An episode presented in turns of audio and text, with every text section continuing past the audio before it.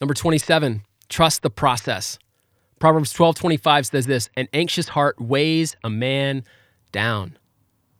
David always says, sport like life is about continuous improvement. Trust the process.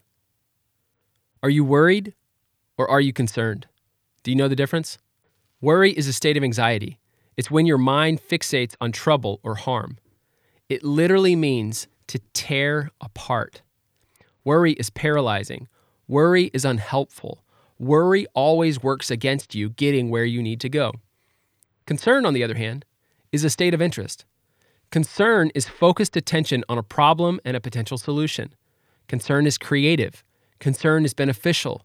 Concern often works in favor of you getting where you need to go. John Wooden won 10 national titles, coached UCLA to two undefeated seasons, and at one point won a record 88 games in a row. Famously, though, he never yelled at his players. He never waved his arms in the air in panic, and he never stomped at the refs over a call he didn't like. During games, Wooden remained calm.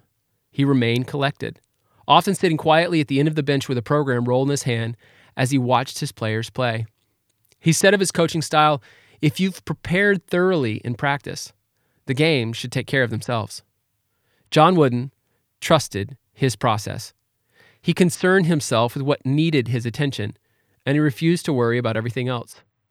Are you anxious? Do you find yourself quietly worrying about how things are going to turn out? God didn't create you to worry. It's not what He wants for your life. Do what you can do today to better yourself and those around you, and then rest easy. If things don't turn out the way you hoped, reevaluate the process and adjust. Whatever you do, stop worrying. It's a waste of energy. It's only tearing you apart. No matter what, worry is wasteful, concern is creative. Trust the process and give God what you can't control.